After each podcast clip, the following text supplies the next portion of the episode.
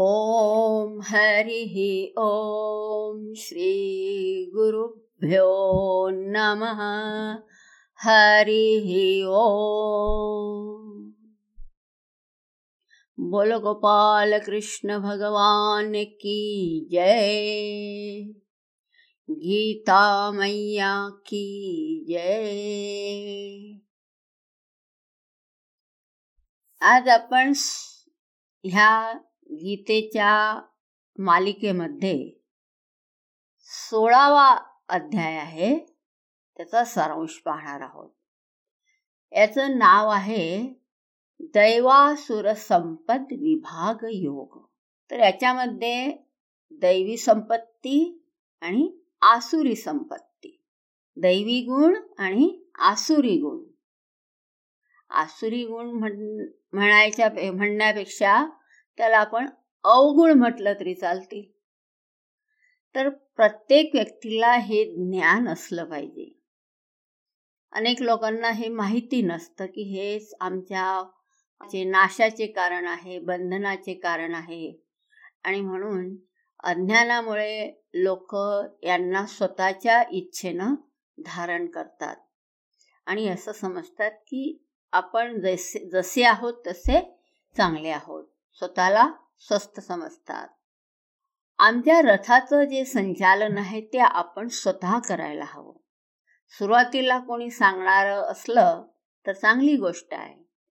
पण शेवटी प्रत्येकाला आपल्या बुद्धीचा सारथी बुद्धीला सारथी बनवायचा आहे.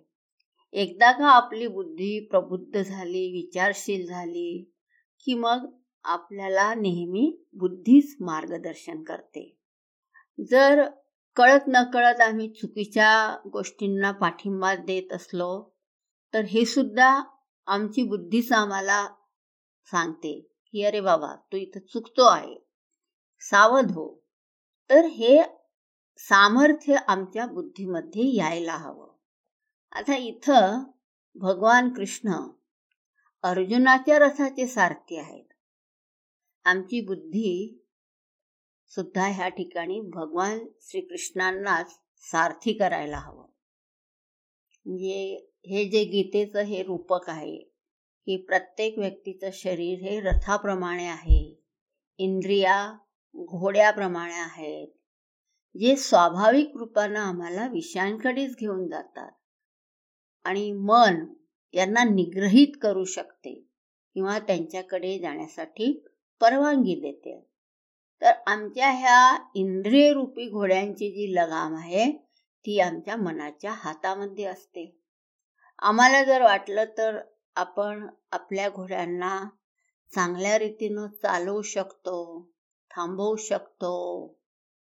हे आपल्याला माहिती हवं की आम्ही नियंत्रणामध्ये असलं पाहिजे. केवळ मनाला निग्रहित करू शांत करू एवढंच नाही.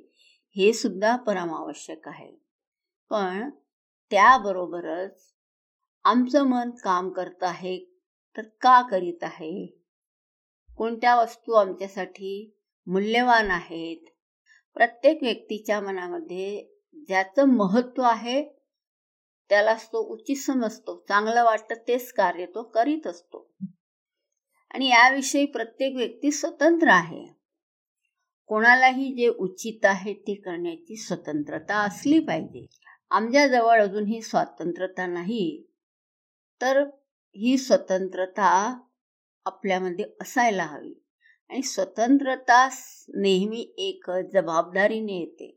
जर कोणी आपल्याला नेहमी सांगत असलं की तू हे कर तू ते कर तू असं नको करू तू तसं नको करू तर मग काय होतं की आपल्याला बुद्धीमध्ये विवेक आणायची गरजच नसते. आपल्याला असं वाटतं काय बुद्धीला कशाला ताण द्या बुवा सांगणारे आहेत आपल्याला. पण आम्ही जेव्हा स्वतंत्र आहोत की आम्ही कोणत्याही मूल्यांचा स्वीकार करू शकतो तर मात्र आपल्याला जबाबदारीनं वागावं लागतं. आपल्याला स्वतःला विवेकी व्हावं लागतं. कारण जे काही करायचं ते आम्हालाच करायचं आहे. तर मग आमच्यावर एक जबाबदारी येते. आता आमचे गुरु शास्त्र हे आपल्याला ज्ञान देतात. शाळा कॉलेजमध्ये सुद्धा आपण ज्ञान प्राप्त करतो. पण त्या ज्ञानाने फक्त आमची पोटपाण्याची व्यवस्था होऊ शकते. पण आम्हाला जर जाणायचं असलं स्वतःला जाणायचं आहे हे जग काय आहे याविषयीचं एक जिज्ञासा मनामध्ये आहे आम्ही कोण आहोत सुखदुःख काय आहेत याची सगळी जर रहस्य जाणायची असली तर हे रहस्य जाणण्यासाठी जिथं ज्ञान दिलं जातं आपल्या गुरुदेवांजवळ तिथं आपल्याला गुरुदेव ज्ञान देतात शास्त्रांचं ज्ञान आपल्याला तिथं मिळते चांगल्या लोकांच्या बरोबर राह राहिलो तर काही शिकतो. पण हे किती वेळपर्यंत आपण तिथं राहणार आहे? कारण आपल्याला आपल्या जीवनाचं संचालन तर स्वतःच करायचं असतं ना? तर प्रत्येक व्यक्ती कोणाच्या ना कोणाच्या प्रती महत्वाची बुद्धी ठेवून असतो. आणि यामुळेच मग प्रवृत्ती निवृत्ती सगळं त्याला करायची असते. तर प्रवृत्ती निवृत्ती मूल्यवान वाटत असली तर मग काय सतत त्यामध्येच लागून राहतो. या अध्यायामध्ये आमच्यामध्ये जे संस्कार वशात किंवा आमच्या ज्या काही बुद्धीमध्ये धारणा आहेत निश्चय आहेत त्यानुसार ज्या वस्तू आम्हाला महत्त्वाच्या वाटतात तर कोणत्या वस्तू मूल्यवान का असतात याचा प्रसंग मागच्या अध्यायांमध्ये येऊन गेला. मागच्या तीन अध्यायांमध्ये भगवंतांनी आपल्याला एक विवेक दिला. तत्वविवेकाविषयीचा आपल्याला माहिती दिली. आपल्याविषयी आमची सत्यता काय आहे? म्हणजे आम्ही कोण आहोत? आणि कोण नाही? हे खूप स्पष्टपणानं क्षेत्र क्षेत्रज्ञाच्या विवेकानं सांगितलं. चौदाव्या अध्यायामध्ये तीन गुण आणि यांचा अधिष्ठाता जो चिन्मय पुरुष आहे. या दृष्टीने आपल्याला विवेक दिला गेला. पंधराव्या अध्यायामध्ये सांगितलं की या पुरुषाला तो कार्यात्मक कारणात्मक किंवा कार्यकारणाच्या पलीकडला सुद्धा समजू शकतो. तर आम्ही आमचा परिचय केवळ हा सुद्धा देऊ शकतो की आम्ही अमुकचा मुलगा आहे. म्हणजे कोणा कोणाचं तरी कार्य आहे. एका चांगल्या कुळाचे संस्कारी परिवाराचे सदस्य आहोत. तर अशा प्रकारानं आपण आपला परिचय देऊ शकतो. हा आमच्या स्वाभिमानाचा विषय सुद्धा बनू शकतो. पण शेवटी हे जाणायचं आहे की आम्ही खरंच का कार्य करीत आहोत? आम्ही कार्य आपल्या स्वतःला समजत असू तर हा आमचा वास्तविक परिचय नाही आहे. हा बदलता परिचय आहे. सुरुवातीला कोणाचे कार्य आहे नंतर कोणाचे न कोणाचे कारण म्हणतो तर पंधराव्या अध्यायामध्ये सांगितलं की जोपर्यंत आम्ही स्वतःला कार्य समजतो तर आमचा जो हा परिचय आहे हा परिचय वरवरचा आहे. असे समजत असलो तर मग याचे भयंकर परिणाम होतात. कारण जे कार्य आहे त्याचं जन्म जन्म मरण होतं ते पराधीन आहे त्याला आपण संचालित करू शकतो. तिथं स्वतंत्रता नसते. कार्य समजून जगत असलो तर नेहमी आपली गती अशीच होते की कोणत्या ना कोणत्या कारणाद्वारा संचालित होत राहतो. कार्यबुद्धीची प्रधानता आहे तर हळूहळू कार्याऐवजी कारण आपल्याला स्वतःला समजत असतो कारण समजण्यानं थोडा तर मोठापणा येतो जबाबदारी येते अनेकांचं संचालन करण्याचं सामर्थ्य सुद्धा येते. पण हे सुद्धा सत्य नाही आहे एका व्यक्तीची सत्यता कारण रूपा सुद्धा नाही आहे आणि ब्रह्म न कारण आहे. न कार्य आहे ब्रह्म तर कोणाचंही कारण नाही. ही तर एक अशी परमसत्ता आहे. कोणाचं कारण सुद्धा नाही कारण ही सृष्टी कोणाच्या मायेद्वारा संचालित होते. आणि माया जी की शेवटी असतच नाही. अशा काल्पनिक मिथ्या सृष्टीचा कोणी कारणच नाही. याला मिथ्या जर जाणलं तर मग आपण मिथ्या वस्तूंना कारण सुद्धा बोलू शकत नाही. म्हणून नवव्या अध्यायामध्ये भगवंतांनी सांगितलं की आमच्या सन्निधीमध्ये ही प्रकृती सुयते सचराचरम आमच्या सन्निधी मात्राने ही माया कार्य करते. जसं सूर्यदेवता म्हणतात की आमच्या सन्निधी मात्रेनं दिवस रात्र होतात. तर ह्या ठिकाणी मग कारणत्व सुद्धा बाधित होते. तर जेव्हा कोणी पुरुष आपल्या स्वतःला कार्यकारणाच्या पलीकडला पाहत असेल आम्हाला वाटलं तर आम्ही कार्य बनू शकतो आम्हाला वाटलं तर कारण सुद्धा बनू शकतो आणि आम्हाला जर वाटलं तर आम्ही ह्या दोन्हींचे अधिष्ठान सुद्धा आपल्या स्वतःला पाहू शकतो. तर हा पंधराव्या अध्यायाचा विषय होता. की प्रत्येक कार्य समजले तर त्याच्यामध्ये सुद्धा पराधीनता असते. कारण समजू तर सर्वांच्या संचालनाचा एक भार एक जसं काही ओझ आपल्या डोक्यावर असतं. पण जे की अनावश्यक आहे. आम्हाला आपल्या स्वतः एक चिन्मयी सत्ता जाणायची आहे. आत्म्याला ब्रह्म जाणायचं आहे. आणि हेच आमचे उपनिषद गीता सांगत आहेत की हेच पुरुषोत्तम योगाचं प्रयोजन आहे. तर उत्तम पुरुष चिन्मयी सत्ता आहे. ज्याच्यामध्ये सीमा विकार नाही आहे. आता इथं सगळा विवेक सांगून झाला. आता शेवटी काय करायचं आहे? मनुष्य मग आता असे कार्य करेल की त्याला आपली पूर्णता जाणून घेण्यासाठी मग सहाय्यक ठरायला हवं. जर कोणती व्यक्ती स्वतंत्रता स्वतंत्र आहे संकल्पपूर्वक कार्य करू शकते. असं कार्य करणं आमच्या स्वतंत्रतेचं सूचक आहे. आम्हाला काय करायचं आहे हे आमचं स्वातंत्र्य आहे. आणि आम्ही काय प्रतिक्रिया वाटलं तर करू शकतो किंवा नाही करू शकतो किंवा अलग ढंगानं करू हीच आमची स्वतंत्रता आहे. तर मनुष्याची स्वतंत्रता ही प्रतिक्रिया करण्यामध्ये आहे परिस्थिती प्राप्तीमध्ये नाही.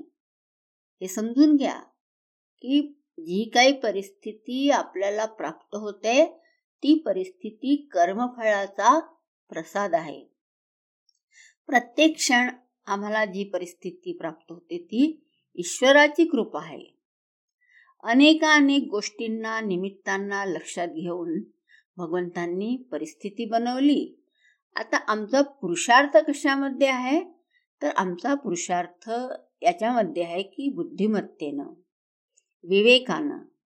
औचित्य काय आहे हे पाहून आणि धर्म काय आहे हे लक्षात ठेवून मग त्या ठिकाणी प्रतिक्रिया करणं याच्यामध्ये आमची स्वतंत्रता आहे. आता एवढं चांगलं ज्ञान मिळालं आता भगवान म्हणताय की आता पहा बुवा आता मी हे सगळं तुझ्यावर सोडत आहे. आता काही मी तुला नवीन ज्ञान देणार नाही. आता फक्त हे पाहायचं आहे की एवढं ज्ञान झाल्यावर आमच्या मनामध्ये मूल्य आहेत कोणत्या वस्तूंचा प्रभाव मनामध्ये पडला? कोणत्या वस्तूंना आपण मूल्यवान समजत आहोत?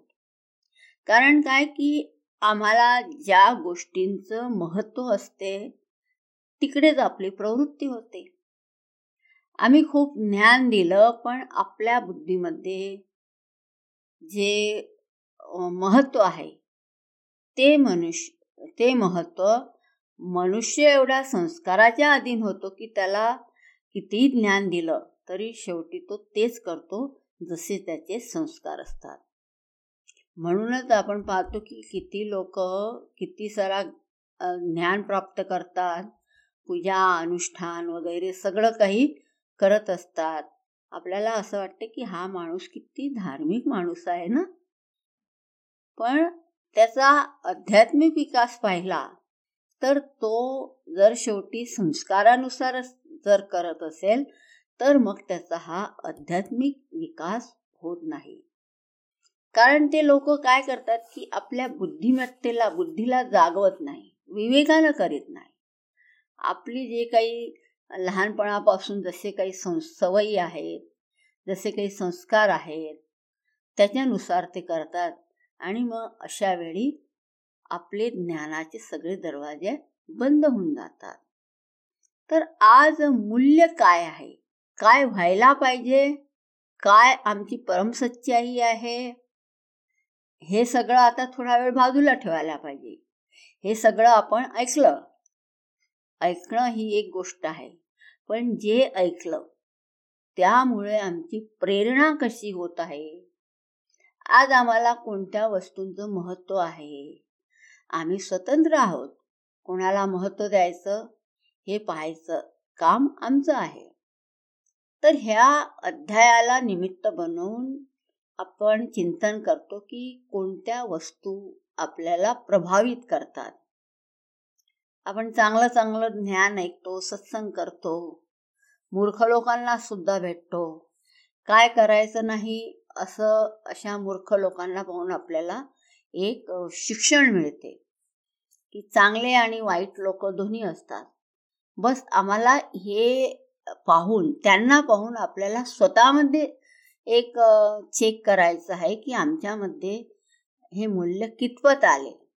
हे आपलं आत्मावलोकन करायचं आहे. आत्मचिंतन करायचं आहे. केवळ आमची जी अंतप्रेरणा आहे आणि आमचं जे मूल्यांचं अवलोकन आहे ते करण्यासाठी आपल्याला ह्या अध्यायामध्ये भगवान गुणांची चर्चा करीत आहे जसं या अध्यायाचं नाव आहे दैवासुर संपत विभाग. दैवी काही गुण आणि काही गुण आसुरी गुण असतात. तर प्रत्येक व्यक्तीच्या मनामध्ये दैवी प्रेरणा असतात आणि मनुष्य योनी आपल्याला तेव्हाच मिळते की ज्यावेळेस आपले मिश्रित कर्म असतात.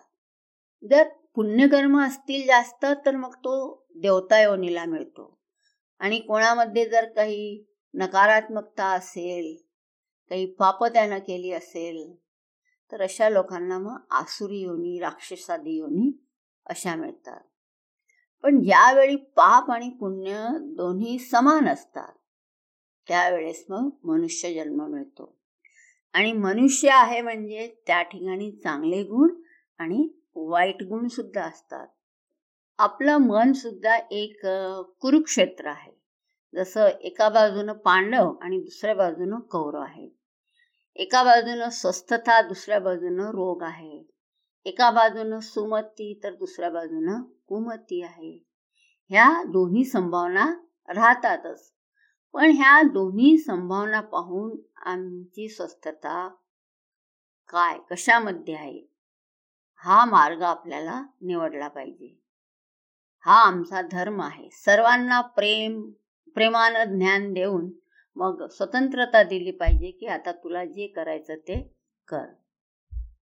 तर आपल्या मूल्यांनी प्रेरित होऊन आपण कार्य करत असतो. आता आम्हाला काय पाहायचं आहे की अनेक ज्ञान प्राप्त केलं. आता आमच्या मनामध्ये कोणते मूल्य आहेत कशाची प्रधानता आहे? तर सत्संगानंतर आमचा जो रियालिटी चेक आहे म्हणूनच सोळाव्या अध्यायामध्ये आमच्यासाठी मूल्यवान कोणत्या गोष्टी आहेत याविषयी यामध्ये सांगितलं आहे. याचा श्री गणेश इथं करत आहे. तर याचं बीज पहिले भगवंतांनीच पेरलेलं आहे. की नवव्या अध्यायामध्ये भगवंतांनी सांगितलं होतं की दैवी आसुरी राक्षसी चैव आदी श्लोकांनी.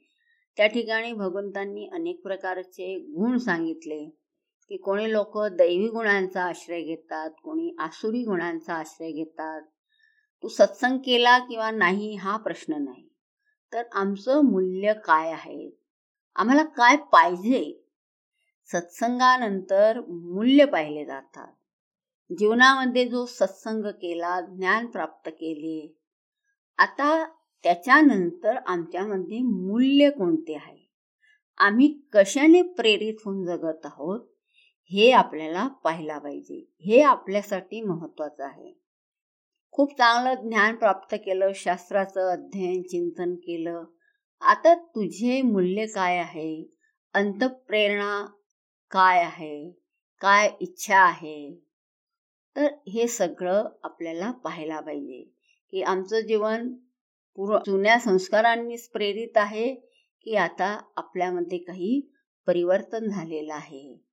हे सगळं पाहण्यासाठी मग हा अध्याय याच्यामध्ये सांगितला आहे.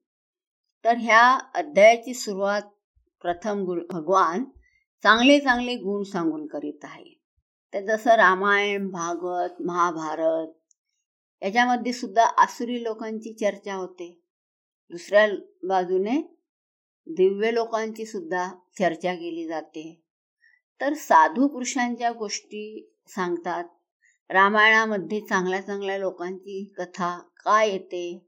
बाकी राक्षसांची चर्चा का होते? कारण ज्या ठिकाणी चांगल्या गोष्टी आहे. केवळ आपण चांगल्याच गोष्टींचा परिचय केला. तर दुष्ट लोकांच्या चर्चेनं काय होते की ही दुष्टता जी आहे ती यथार्थ आहे. अनेक लोकांना ज्ञान विवेक सत्संग नाही आहे. आणि मग आपला परिचय आपल्याला मिळाला पाहिजे की कोणकोणत्या गोष्टी नकारात्मक आहे. तर आपल्याला विवेकानंच पुढे जायचं आहे. याच्यासाठी आपला निश्चय हवा. त्या ठिकाणी राग द्वेषानं धर्माचरण नाही करायचं आहे.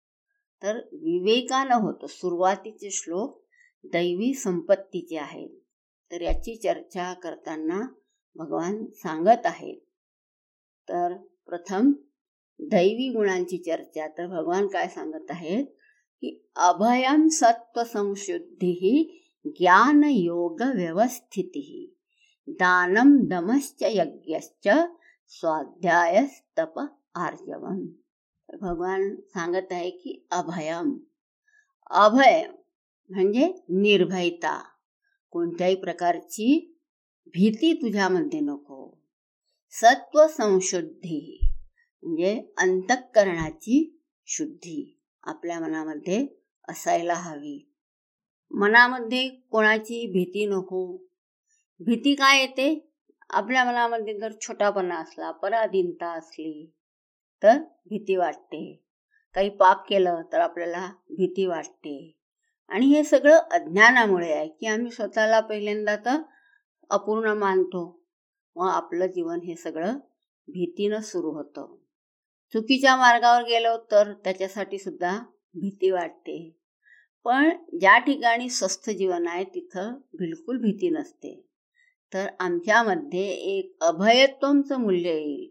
आणि मग एक दिवस आमची प्रकृती स्वाभाविक प्रवृत्ती होईल जिथं आपल्याला हे मूल्य आहे. तर सत्व संशुद्धी म्हणजे आमच्या मनामध्ये शुद्धी असली पाहिजे. मनाचा छोटेपणा असला तर आपल्याला शुद्धीचा आशीर्वाद मिळत नाही. तर आपलं मन हे सुंदर असलं तर मग बाहेरच्या स्थितीचा काही प्रभाव आपल्यावर पडत नाही. मग बाहेर काही झालं तरी आमच्या मन आमचं मन त्याच्यानं प्रभावित होत नाही.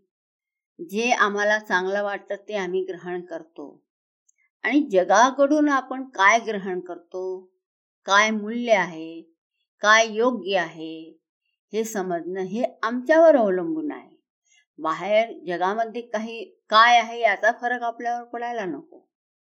या जगामध्ये तर परम ज्ञानी लोक सुद्धा आहेत साधू संत त्यागी लोक आहेत आणि भोगी लोक स्वार्थी कपडी दुष्ट लोक सुद्धा आहेत. म्हणून आपल्या मनामध्ये आपण कशाला महत्त्व देत आहे? हा आमचा विवेक आहे. ही आमची स्वतंत्रता आहे. तर ज्यांच्या मनामध्ये शुद्धी आहे त्याला आपलं मन शुद्ध पवित्र बनवण्याचं मूल्य आहे. यालाच म्हणतात की संशुद्धी. संशुद्धीचं त्याच्या मनामध्ये महत्त्व आहे. नंतर ज्ञान योग व्यवस्थिती की शास्त्र ज्ञान आणि योग याच्यामध्ये आपली निरंतर स्थिती असली पाहिजे. म्हणजे की आपल्याला जे काही चांगलं प्रामाणिक शास्त्राचं ज्ञान प्राप्त होत आहे आमच्या ऋषीमुनी लोकांनी केवढं अद्भुत ज्ञान आपल्याला दिले आहे. तर हे ज्ञान मग ते कुठूनही मिळव मूळ ज्ञान तर वेदांवर आश्रित आहे. इथं व्यक्ती किंवा अवतार प्रमाण नाही म्हणून भगवान सुद्धा वेदांची महिमा गरिमा स्थापित करतात आणि सांगतात की हे मी वेदांमध्ये सांगितलं आहे. वेद काय म्हणतात हे एकदा मालूम झालं पाहिजे. त्यानंतर मग त्याला आत्मसात करणं याला योग म्हणतात. तर आपल्या चित्ताला समाहित करून वेदांद्वारा दिल्या गेलेल्या ज्ञानाला आत्मसात करायला हवं. तर योग सदैव आपल्यामध्ये ज्ञानाला आत्मसात करण्याचा एक उपाय आहे. नंतर भगवान सांगत आहे की दानम. तर भगवान सांगत आहेत की दानम.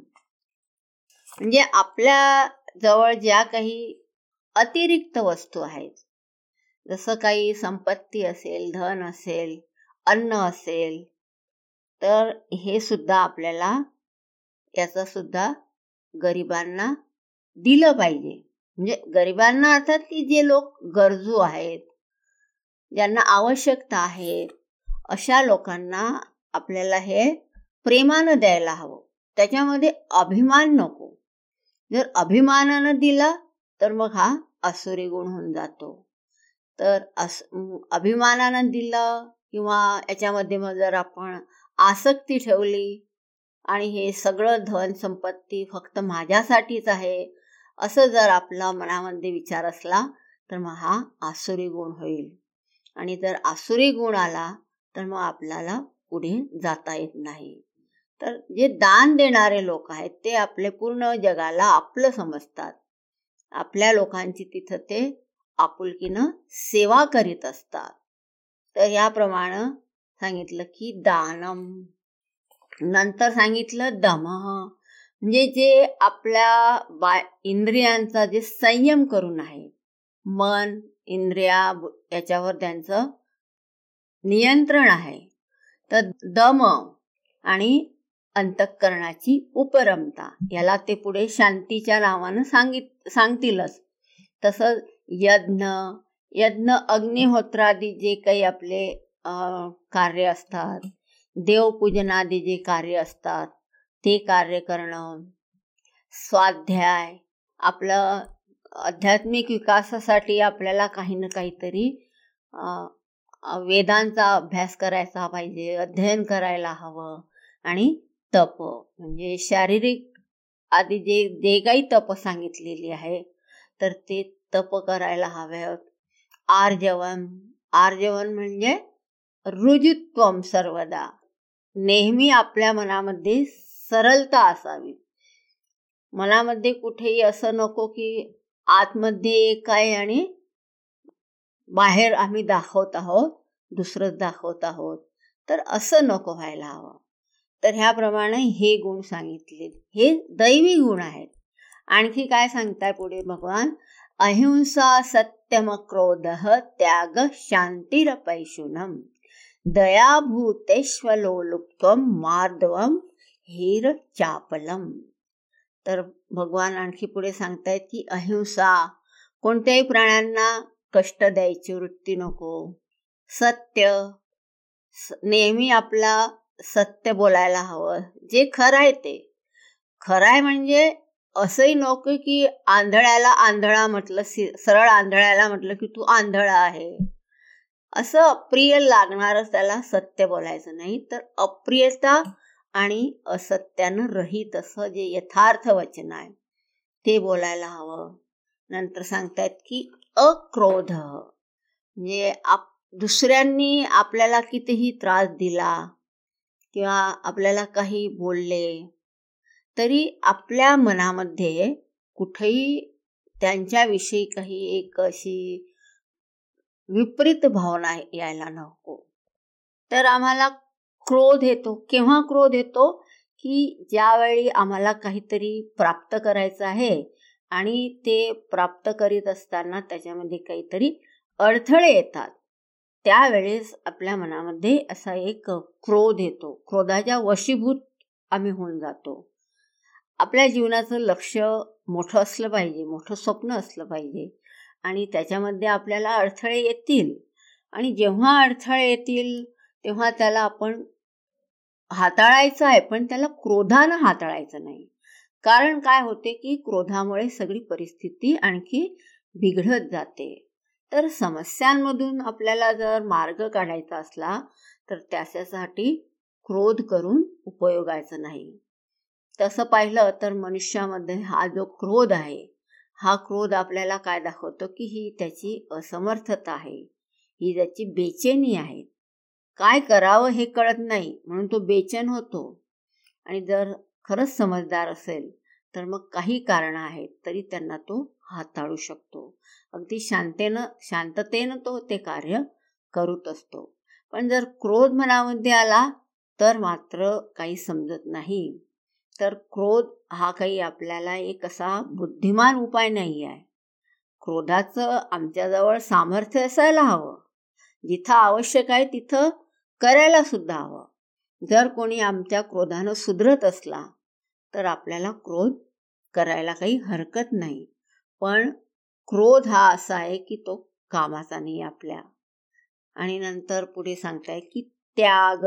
त्याग म्हणजे या ठिकाणी संन्यास की आपल्या जीवनाचं जे लक्ष आहे ते लक्ष पराधीनता नाही आहे तर त्या ठिकाणी आपल्याला त्याग त्याच्याविषयी सांगितलं. नंतर शांती म्हणजे अंतःकरणामध्ये अगदी काही संकल्परहित होणं अपैशून अपैशून म्हणजे कोणा दुसऱ्यांची चुगली करायला नको. आपल्याला आपण दुसऱ्यांची चुगली करतो हे काय दाखवतं? की दुसऱ्यांमध्ये जे दोष आहेत ते आमच्यामध्ये नाही तर असं दोषांचं वर्णन दुसऱ्यांसमोर करणं हे काय आहे? अपैशुनता आहे. तर याच्यामध्ये आपल्याला फक्त आपलंच सिद्ध करायचं असतं की आमच्यामध्ये हे नाही आहे. तर हे अपैशुनम हा चुगली करायची नाही हे सुद्धा एक दैवी संपत्ती आहे. नंतर दयाभूतेश्वलोलुप्तम की जे काही दुःखी प्राणी आहेत जे काही दीन पीडित लोक आहेत अशा लोकांची मदत करायची त्यांच्यावर दया दाखवायची. अलोलुपता जरी आमच्यासमोर विषय प्राप्त झाले तरी आपल्याला अशी मनामध्ये असे विकार व्हायला नको. की एक मला पाहिजे पाहिजे पाहिजे असो नको. तर ही अलोलुप्त हवी. नंतर मार्दवम मृदुता अक अक्रौर्यम. म्हणजे काय? की मनामध्ये एक कोमलता सुद्धा आहे. अक्रूरता आहे. त्या ठिकाणी क्रूरता नाही आहे. आणि ही म्हणजे लज्जा अचापलम बिना प्रयोजन आपले जे काही वाणी आहे हातपैर आहे इत्यादींच्या आपल्या व्यर्थ चेष्टा नाही करायच्या. तर अशा प्रकारांना आणखी दैवी गुणांच्या बाबतीत सांग सांगत आहेत. तेज क्षमा धृती शौचम अद्रोहो नातिमानिता भवंती संपदम दैवीम अभिजातस्य भारत। की या ठिकाणी सांगताय की तेज तेज म्हणजे काय? की आपल्या त्वचे त्वचेची चमक नाही बरं. आपण ब्युटी पार्लरमध्ये जाऊन आपलं जे चेहऱ्याची जी त्वचा आहे ती त्वचा तेला चमक आणतो. तर ह्या ठिकाणी असं तेज नाही. तर हे तेज कोणतं आहे? तर ह्याच्याविषयी भगवान सांगत आहे की तर हे तेज म्हणजे आपल्या एक मनाचं सामर्थ्य आहे की शुद्ध मन आहे सुंदर मन आहे आणि बुद्धी प्रगल्भ आहे. तर त्याच्यामुळे जे एक प्रकारची एक तेजस्वीता येते तर ते तेज क्षमा म्हणजे कोणी आपल्याला काही शिव्या दिल्या किंवा काही उलटं सुलटं बोलला तरी आपल्या मनामध्ये त्याच्याविषयी कोणत्याही प्रकारचा विकार उत्पन्न व्हायला नको. आणि नंतर धृती. धृती म्हणजे काय? की ज्यावेळेस मनुष्य जीवनाला अगदी धैर्यानं तोंड देत असतो त्यावेळेस काही अनुकूल घटना होतात काही सुखद घटना होतात. तर नेहमीच असं होईल याची आपण अपेक्षा करू शकत नाही. पण तरीसुद्धा आपल्याला त्या आपलं जे लक्ष आहे त्या लक्ष्यप्राप्तीसाठी आपलं मनोधैर्य जे आहे ते मनोधैर्य आपलं खचायला नको. तर अशा रीतीनं हे धृती याच्याविषयी सांगितलं. नंतर सांगितलं की शौचम की दोन प्रकारची शुद्धी आहे. एक बाहेरची शुद्धी आणि एक आपल्या मनामधली शुद्धी. बाहेरची शुद्धी आपण जिथं राहतो जो आपला परिवेश आहे वातावरण आहे तिथं सगळी स्वच्छता असायला हवी. आणि आपल्या मनामध्ये सुद्धा का कोणत्याही प्रकारचे कपट कपट आणि राग आदी नको. तर मनबुद्धीची ही निर्मलता ही आपली आतमधली शुद्धी आहे. तर अशा प्रकारानं दोन्ही प्रकारची शुद्धी असते. अद्रोह ज्याच्यामध्ये दुसऱ्यांचा घात करण्याची इच्छा नसते. म्हणजे दुसऱ्यांना कशा रीतीनं आपण हिंसा करू शकू दुसऱ्यांची अशी वृत्ती नसते. अतिमानिता अतिमानित अतिमानिताचा अभाव म्हणजे काय? की अत्यंत मान म्हणजे अतिमान. आणि ज्याच्यामध्ये हा मान आहे तो अतिमानी आहे. आणि याचा जो भाव आहे तो अतिमानित आहे. पण ह्या अतिमानिताचा जो अभाव आहे म्हणजे जो आपल्यामध्ये स्वतःमध्ये ज्याच्या मनामध्ये कुठल्याही प्रकारचा हा अभिमान नाही आहे तर असा हा अतिमानिताचा अभाव असतो. तर भारत भगवान सांगतायत की हे भारत हे जे आतापर्यंत तुला जे मी हे दैवी संपत्ती सांगितली तर हे दैवी संपत्ती जर तू आपल्या जीवनामध्ये तुला याचं जर महत्त्व असलं तर मग तू ह्या मार्गाकडे नक्कीच जाशील नंतर पुढे मग भगवान आसुरी संपत्ती काय आहे? तर त्याविषयीचं वर्णन करत आहे तर आसुरी संपत्ती म्हणजे काय? तर भगवान सांगताय दंभो दर्पोभिमानश्च क्रोध पारुष्यमेव च जा चाभिजातस्य पार्थ संपदम आसुरीम. की हे पार्थ हा जो दंभ ढोंगीपणा आहे उद्धटपणा आहे हा जो अभिमान आहे म्हणजे पोकळ गर्व आहे क्रोध आणि कठोरपणा आणि अज्ञान हे सगळं काय आहे? आसुरी संपत्तीसाठी जन्मलेल्या व्यक्तीच्या ठिकाणी असणारे हे दोष आहेत तर आसुरी संपत्तीविषयी दंभ. दंभ म्हणजे काय? की सदाचरणाचं हे लोक सतत ढोंग करतात आणि दुराचरणी जीवन जगतात. तर ढोंगीपणा हा ह्या लोकांनी मुद्दाम अनुसरलेला असतो. तर हे दंभ आहे म्हणजे ढोंगी आहेत दर्प म्हणजे जे काही त्यांनी प्राप्त केलेलं आहे त्यांच्याकडे जे काही आहे धन कुटुंब परिवार सगळं जे काही आहे त्याच्या निमित्तानं त्यांच्या मनामध्ये एक असा गर्व उत्पन्न होतो दर्प उत्पन्न होतो. उद्धटपणा त्यांच्यामध्ये असा उत्पन्न होतो. नंतर सांगतायत की क्रोध म्हणजे एक राग येतो. उद्धट ढोंगी मनुष्य जेव्हा आपल्या भोवतालच्या दृष्ट जगाकडे पाहतो आणि त्याचं ह्या जगाविषयीचं जे मत आहे ते आपल्या स्वतःविषयीच्या मतापेक्षा मतापेक्षा पूर्णपणे ना वेगळं त्याला दिसतं. तेव्हा तो मग त्याच्याभोवती असलेल्या सगळ्या गोष्टींवर तो राग राग करत असतो. रागीट बनतो. आणि त्याच्या मग वाणीमध्ये त्याच्या कृतीमध्ये नेहमी हा रागीटपणा दिसतो. आणि अज्ञान म्हणजे अविवेक आहे कर्तव्य आहे.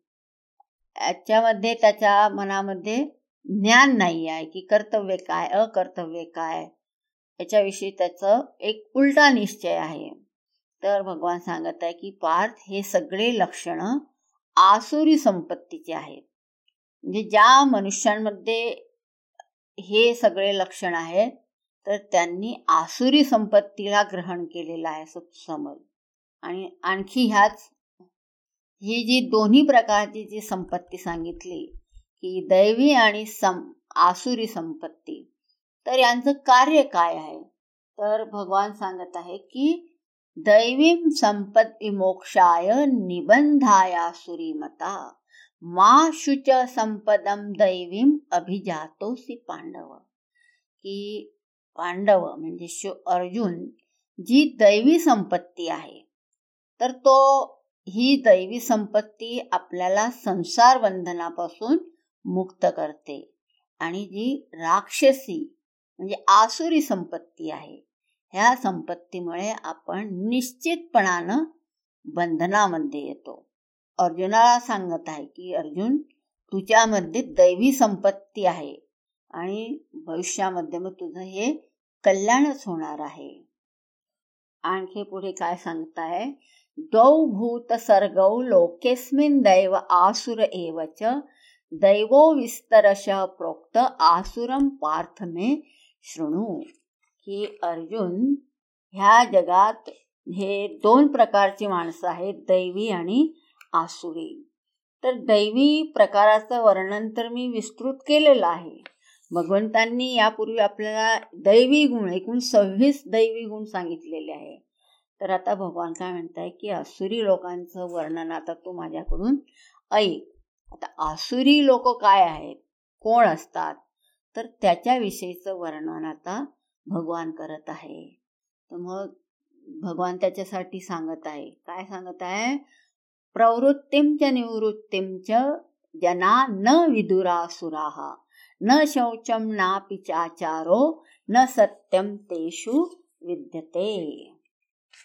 आसुरी प्रकाराचं चित्रण करताना आता ह्याचं आणखी विषय याचं विश्लेषण करत आहे की आसुरी लोकांना काय करावं काय करू न करू नये हे काही कळत नाही. आणि त्यांच्या ठिकाणी पावित्र्य नसते सदाचार नसतो आणि सत्यही नसते.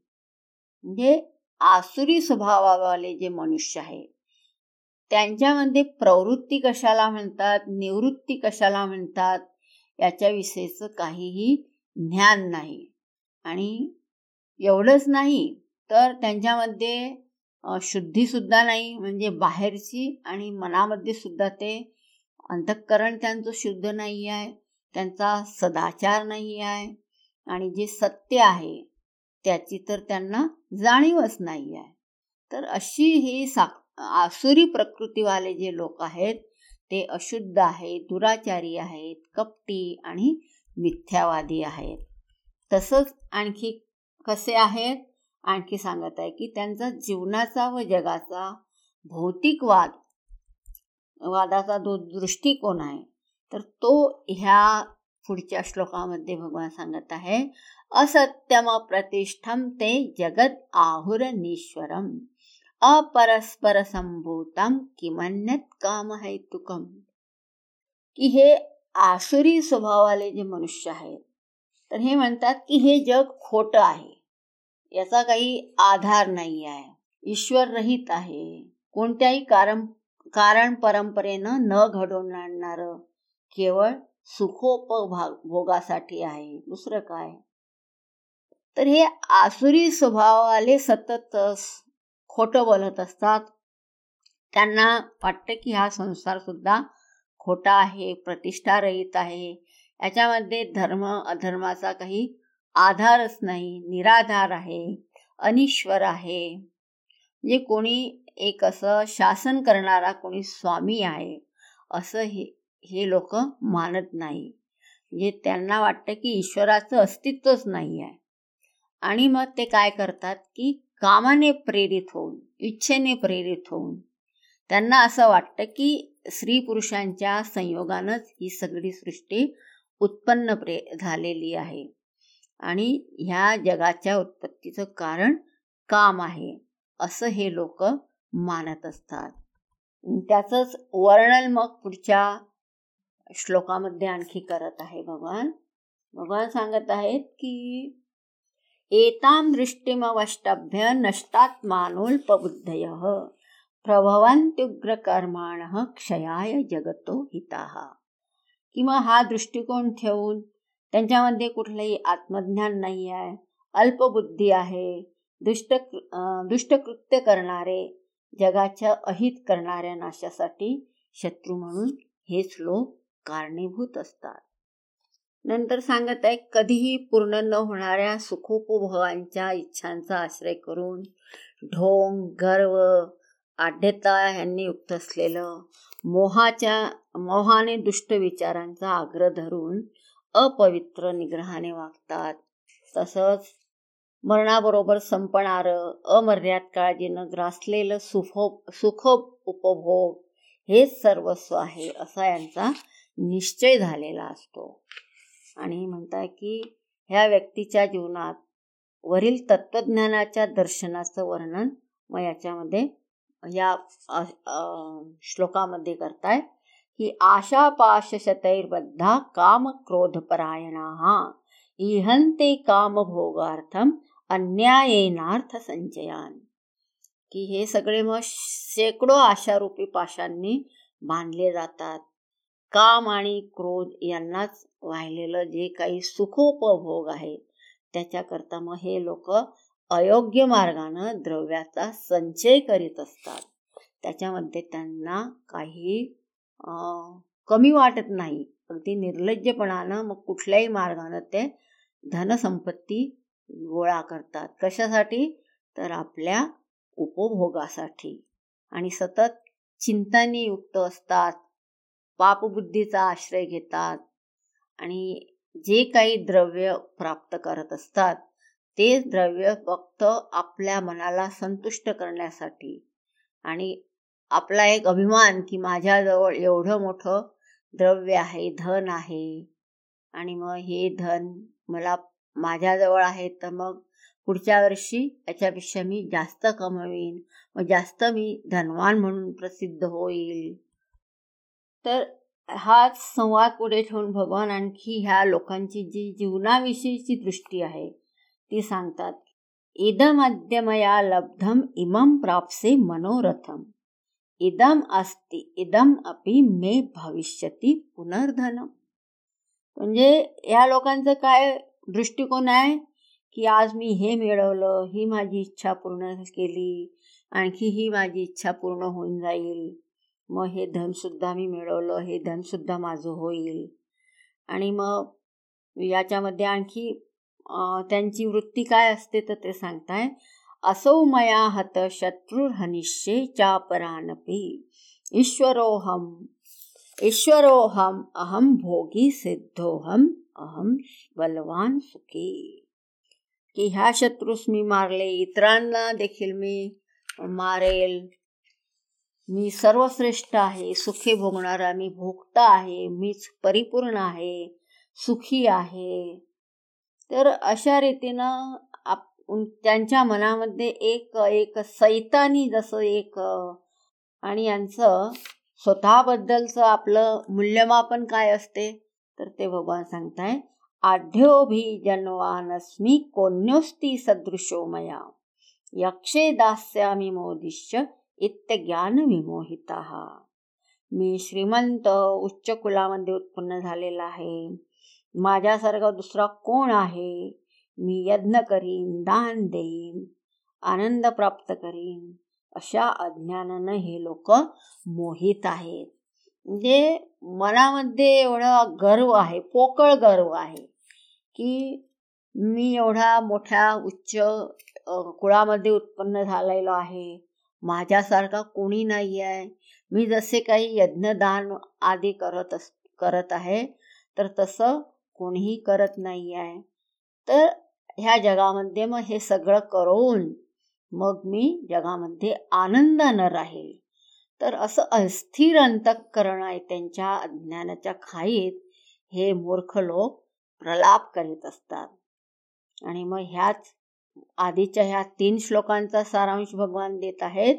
अनेक चित्त विभ्रांता मोह जाल समावृता।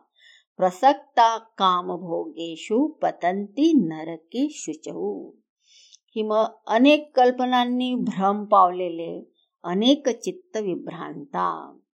स्वतः स्वकेंद्रित आहे स्वार्थाने युक्त आहे. विषय सुखात रमण्यासाठी तो अगदी मग्न आहे. असे लोक मग मोहाच्या जाळ्यात गुरफटलेले सुख उपभोगात मग्न झालेले आणि अपवित्र नरकात पडतात. तर यांची जी वृत्ती आहे अनेक चित्त विभ्रांत आहे. मोहजाल समावृत्ता म्हणजे मोहाच्या जाळ्यात गुरफटले गेलेले आहेत आणि कामभोगेशु प्रसक्ता. हा अगदी जे काही सुख उपभोग मिळत आहे त्याच्यात ते हे आसक्त झालेले असे लोक आहे. भोग लालसा आहे विषय तृप्ती आहे. तर ह्या लोकांची गती कुठं होते? तर भगवान सांगतायत की पतंती नरके अशुचऊ की हे लोक मग अपवित्र अशा नरकामध्ये जातात. यांची गती नरकामध्ये होते. मग अशा लोकांचं जे स्वभाव वैशिष्ट्य आहे त्याच्याविषयी आणखी भगवान सांगत आहे आत्मसंभाविता स्तब्धा धनमान मदान्विता यजन्ते नाम यज्ञैः ते दंभेना विधी दंभेना विधीपूर्वकम. की हे अहंकार असलेले दुराग्रही धन अभिमान यांनी उन्मत्त झालेले हे आसुरी लोक मग ढोंगीपणानं आणि धर्माच्या विरुद्ध जाऊन धर्माविरुद्ध ज्या विधी असेल असतील त्या विधींनी हे लोक अज्ञ करतात. जे यज्ञ वेदांमध्ये जसे यज्ञ यज्ञांचं जे सविस्तर कर्मकांड सांगितलेलं आहे ते हे लोक समजून घेत नाही. बस आपल्या सोयीनुसार हे लोक यज्ञादी करतात. तर अहंकारी आहेत उद्धट आहेत गर्विष्ट आहे आणि स्वतःच्या मालमत्तेनं हे लोक आणि धनानं मदांध झालेले असे हे लोक कार्य करीत असतात. मग अशा नीच माणसांचा रोजच्या रोज अधपात होत राहतो. तर तो कसा होतो? तर भगवान सांगत आहे अहंकारम बलम दर्पम कामम क्रोधम च मामात्म मामात्मपरदेहेषु प्रद्विष्यंतोभ्यसूयका कि मग मीपणा एकदा का अहंकाराचा पगडा बसला की मग त्यांच्यामध्ये ही एक वृत्ती येऊन जाते. विकृत पाशवी वृत्तीमध्ये हा अगदी बुडून जातो. उन्मत्तपणा येतो. अगदी भोग लालसेनं धुंद होऊन जातो. सुखोपभोग आणि क्रोध यांनी युक्त असलेले मत्सरी स्वभावाचे हे लोक स्वतःच्या व इतरांच्या देहात वास करणाऱ्या माझा द्वेष करतात. हे लोक आपलं जे आपली जी सत्यता आहे ही तर जाणतच नाही. उलट भगवान सांगत आहे की मी जो सगळ्यांच्या हृदयामध्ये आत्म्याप्रमाणे स्थित आहे तर त्याचा सुद्धा हे लोक द्वेष करतात.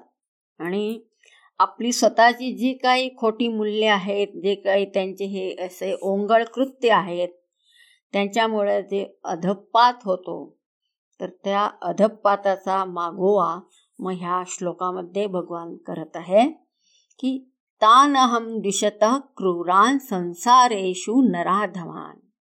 क्षिपाम्यजस्त्रम अशुभान आसुरीश्वेव योनिषु की हे मग द्वेष करणाऱ्या दुष्ट जगातील अशा त्या नीचतम पुरुषांना संसारातील आसुरी योनीतच मी निरंतर फेकून देतो.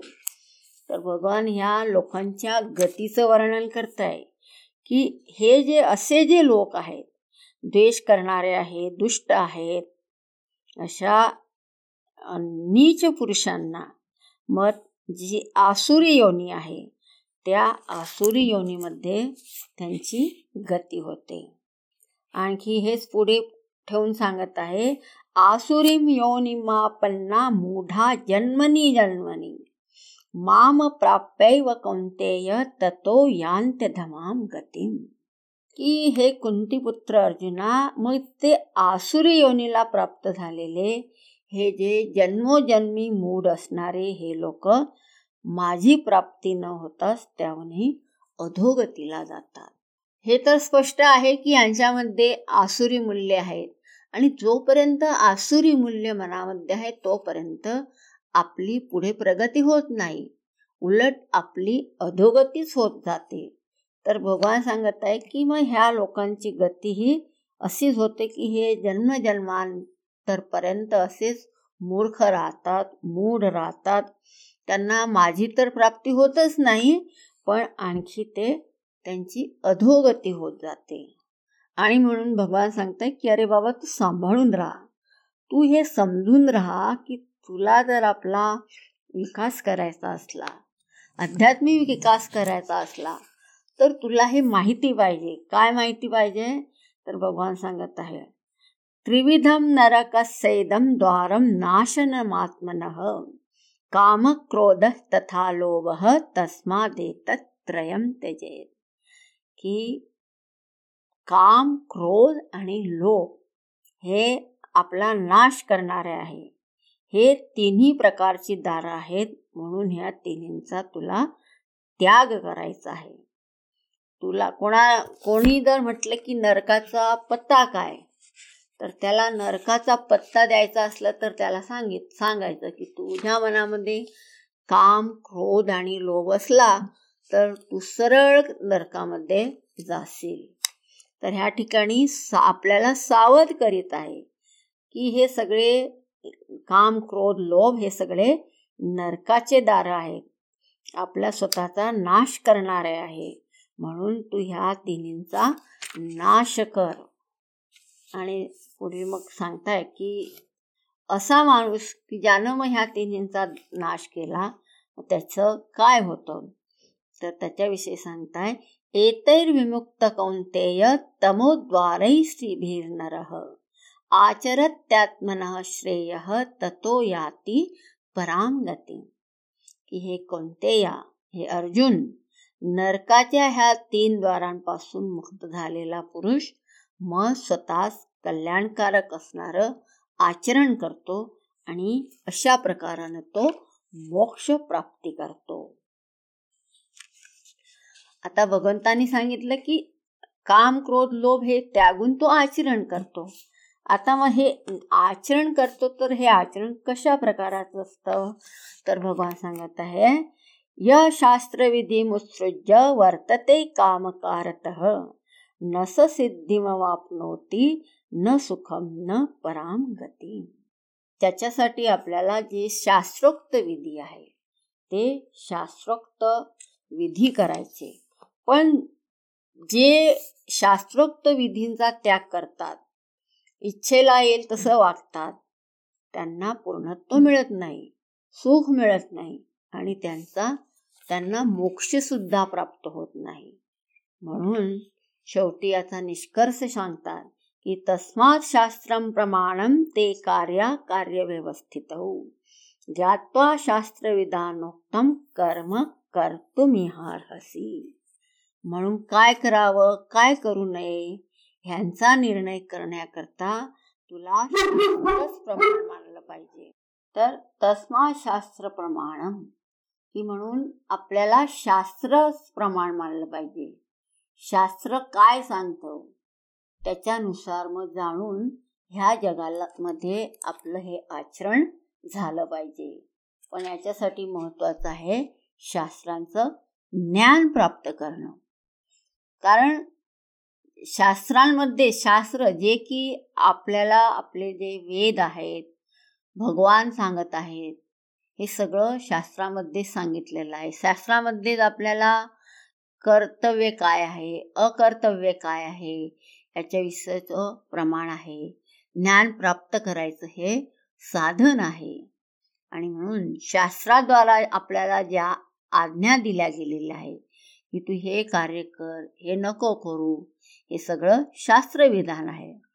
तर अशा प्रकारानं जे सांगितलेलं गेलं सांगितलं गेलेलं आहे तर त्याच्यानुसार तू जर वागशील तर मात्र तुझा हा शास्त्रामध्ये जे काही सांगितलेलं आहे जो काही तपशील आहे तो आपल्या सगळ्यांना माहिती पाहिजे. आणि त्याच्यानुसार मग आपण जर कर्म केले तर मग आपलं जे आचरण आहे त्या आचरणामध्ये हे काम क्रोध लोभ हे सगळे राहू शकत नाही. आणि आपल्यामध्ये मग हळूहळू दैवी गुण यायला सुरुवात होते. आसुरी अवगुण हे नष्ट व्हायला सुरुवात होता. आणि मग आपली ही आध्यात्मिक विकासामध्ये एक हा एक टप्पा आपण गाठतो आणि मग पुढच्या पायरीवर चालत असतो.